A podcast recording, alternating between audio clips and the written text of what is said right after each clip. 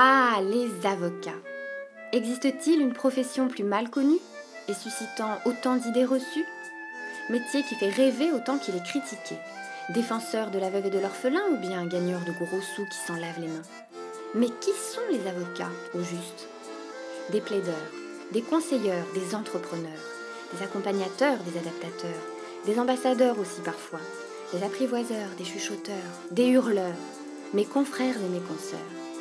Auxiliaires de justice face au vice ou à la malice, ils ne s'en laissent pas compter mes tâches inlassablement d'avancer, de débloquer, d'incarner celui par lequel la parole va se libérer, la vérité subjective s'exprimer. Ce métier, autant le dire, est un impossible métier, mais c'est pourtant celui qu'on fait dans ce podcast, l'avocate que je suis souhaite donner la parole à tous ses semblables, mais aussi et plus globalement à tous ces gens exerçant une profession de robe. Ils gagneront à se reconnaître de la même façon que le justiciable gagnera, j'en suis sûre, à mieux les connaître. Savoir, c'est pouvoir. Bienvenue à tous dans Des robes et des voix.